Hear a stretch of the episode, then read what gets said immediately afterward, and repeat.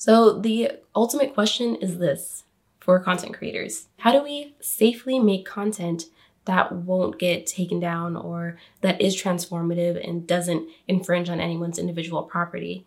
And the answer is there is no safe way to do this. Safety in terms of this situation don't really exist. You are always at risk to have your content taken down or copyright claimed or questioned when it comes to copyright and fair use if you use someone else's individual property in your work. So if you're watching this video, you're probably already familiar with Totally Not Mark and the takedown spree of his videos that Toei Animation has done. And if you are not, make sure to go watch this video up here, preferably before you watch my video. Many YouTubers across the AniTube space have already covered their reactions to this video and to the situation. However, there's one thing that people aren't talking about that I think really needs to be discussed, which is what this all means for big and small anime YouTubers alike. As always, my name is Phoenix, but before we begin, make sure you grab your cup because it's time to spill the anime tea. Today I do not have my cup because I am in a different location than I normally am, but if you have your cup, make sure you put something good in there and drink it. Quick disclaimer before we begin as well, I am not a lawyer. This video is my own personal opinion based off of multiple videos and articles and things that I've read about the situation and how it impacts me and other content creators who make this type of content. With that being said, I will not be going too far into the technical legalities of the situation. I will be referencing some other videos and articles and talking a little bit about it.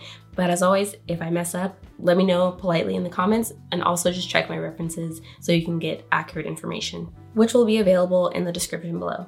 Content creators in this space are not new to the concept of fair use and copyright infringement and are used to having to tiptoe around not getting their content taken down. When I myself first started on this channel, I made lots of different kinds of content, including reaction content, some of which was blocked in certain countries around the world, and some of which got copyright infringements, which is the reason I stopped making reaction videos. Let's talk a little bit about Totally Not Mark's work. Watching a little bit of his work and going through uh, what he has left basically on his channel, I really appreciated that you can tell that he and his team took the time to make some really epic and enjoyable content, not just throwing up full seasons of anime content on there and calling it a day and then being surprised when the companies come and take them down. No, Totally Not Mark's work actually was transformative. According to copyright.gov, transformative work are those that add something new with a further purpose or different character and do not substitute for the use of their original work, which is a very broad, generic definition that can be looked into in multiple different ways, like everything else in the law. Many would argue that Mark's work fit this definition. Uh, besides that, though, there are content creators who have just recently, in the past few months, have also faced issues with Toei and other companies who have either copyright strike their channel or have put out major copyright claims on them. A few that I can think of are the Anime Man, who is a super huge YouTuber with over a million subscribers, or multiple millions of subscribers, I think who said recently in a reaction to Totally Not Mark's video, he himself also got copyright claimed by Toei Animation, except on his channel, it got copyright strikes. So he had two copyright strikes within uh, a week, I believe, which is very dangerous because three copyright strikes on your channel means that your channel can disappear. Another content creator on YouTube I've noticed who had a copyright strike is Anime Culture Corner, who has about 20k subscribers and who has recently not posted in a while because one of his videos also got a copyright strike as well, and he has to figure out how to move on so that he can continue making anime content. And then there's another more a much smaller YouTuber who has about 2k subscribers known as RTO, who also had a copyright strike not too long ago and I wanted to show different variations of people with subscribers to show that no one is safe. Just because you have a smaller channel doesn't mean that these companies aren't looking for you. The system in which YouTube has created for copyright holders to search for their content and take down content and uh, do whatever they kind of deem necessary or right in their case to do is equally messed up on all levels. It doesn't matter what kind of subscriber base or view count that you have, they will find you indiscriminately. There is even a huge scandal with Shueisha, which is the company that does the manga licensing for series like Dragon Ball Z and One Piece, similar to Toei, though Toei does the anime side. Shueisha also does the licensing for most Shonen Jump titles. apparently they went down and took off content from creators across Twitter, YouTube, Instagram, Twitch that normally would fall under the Fair Use Act, things such as, you know, cosplay and fan art and things like that. The scariest part of all of that was that that Shueisha itself, the company, was not responsible for these takedowns. It was some other third party that had nothing to do with the actual company that was issuing these takedowns and messing up creators' lives, which is very bad not only for, you know, the creators who had all their stuff taken away unfairly and, and unjustly, but also bad for the person who issued these these claims and these copyright takedowns because there's lots of legal ramifications for unjustly taking down someone's work. Let's back up a little bit and talk about why it's so easy for YouTube and these other platforms to take down a creator's work. On YouTube specifically, they have what is known as the Content ID system. The system is an automatic process where copyright holders can search for content that uses their materials. And they can choose to issue out one of several actions. They can either take down the video globally or in specific territories or countries. They can request that the videos be taken down and then a strike be added to your channel, or they can request monetization for the video, partial or full, or whatever is deemed necessary between the content creator and the copyright holder. What's important to note about content ID claims is that they do not come with copyright strikes. Which, as I said earlier, if you have three strikes on your channel, your channel will be deleted from YouTube. However, copyright takedowns do. Totally Not Mark's channel got 150 copyright claims. That's why his channel is still up, and we're thankful for that because he's able to make his video and talk about what's actually happening. Whereas if he got copyright strikes, if he had three in a row, his channel would have been deleted and we wouldn't have been able to actually hear his side on YouTube, which is the most frightening and like frustrating part of this all, honestly. This is why many people have been putting YouTube to blame for this situation because it seems that they've made it too easy for copyright holders to issue claims, multiple at the same time within a few days in Totally Not Mark's case, but very difficult to fight it because you're only allowed to dispute one claim at a time. And these disputes can be very lengthy.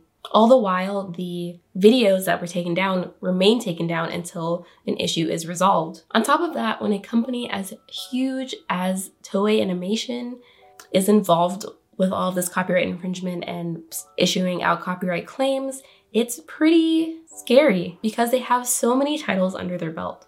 Not only does Toei have major titles that people know globally and are basically household names like Dragon Ball Z, One Piece, and Sailor Moon, they also have series like Digimon, Fist of the North Star, Neon Genesis Evangelion, The End of Eva movie, Lovely Complex, World Trigger, Air Gear, ID Invaded, Slam Dunk, Yu Gi Oh!, Boys Over Flowers, Precure, and various OVAs, movies, and franchises dating all the way back to the 1950s, which is when they first started. You can actually find a list of most, if not all, of the anime franchises underneath Toei Animation on MyAnimeList, and I'll make sure to put that in the description as well. But in Totally Not Mark's case, imagine having your content take, taken down 150 times over and not even knowing what aspects of the video were wrong, what aspects of the video didn't fall under their fair use, and if they all actually did, then the company could be legally held accountable. However, how is this one person going to go up against a major corporation in another country? And a lot of people like to make the argument that Toei is a Japanese company. They have totally different uh, laws in Japan that don't align with laws in the US and globally, or in this case, Ireland, um, as I believe that Totally Not Mark channel is based in. But according to lawyers, this is not entirely the case.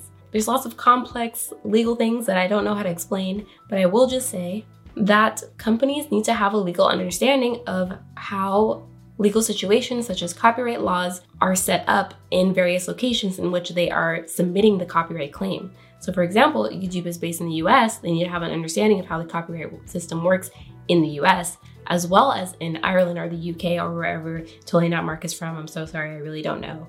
I'm guessing based off of other videos. And I recommend you go watch that other video down here in the description because there is an entire video that explains why why it doesn't make sense to just completely dismiss Toei Animation because it's in Japan and the copyright laws are different. Of course, I can't make this video without talking about how anime YouTubers should continue on and making their content. The whole reason that I made this video is for this section. Before I get there, make sure you like this video. If you're enjoying it so far, make sure you share it with uh, people who need to hear about it. I want to start a whole conversation about this, honestly, because a lot of people are talking about it in like, you know, big main YouTubers channels. But how do small anime YouTubers deal with this? How are you guys dealing with it? What do you think about the ways that we should like continue forward with making our anime content? Copyright and fair use is one of the most difficult parts of the legal system across the world, and the fact that the internet exists now it just makes it that much more harder to figure out what is right and wrong when it comes to fair use. I will say that if you believe that your work is truly transformative and that it is following the definition by copyright.gov's uh, standards, then you are probably on the best track of what you possibly can do. But just know, again, that your work can still be copyright claimed or taken down especially on YouTube and especially with the content ID system, which makes it so easy for copyright holders to just, you know, put out a little feeler for whatever content is on someone's video and then take it down until it's disputed and figured out.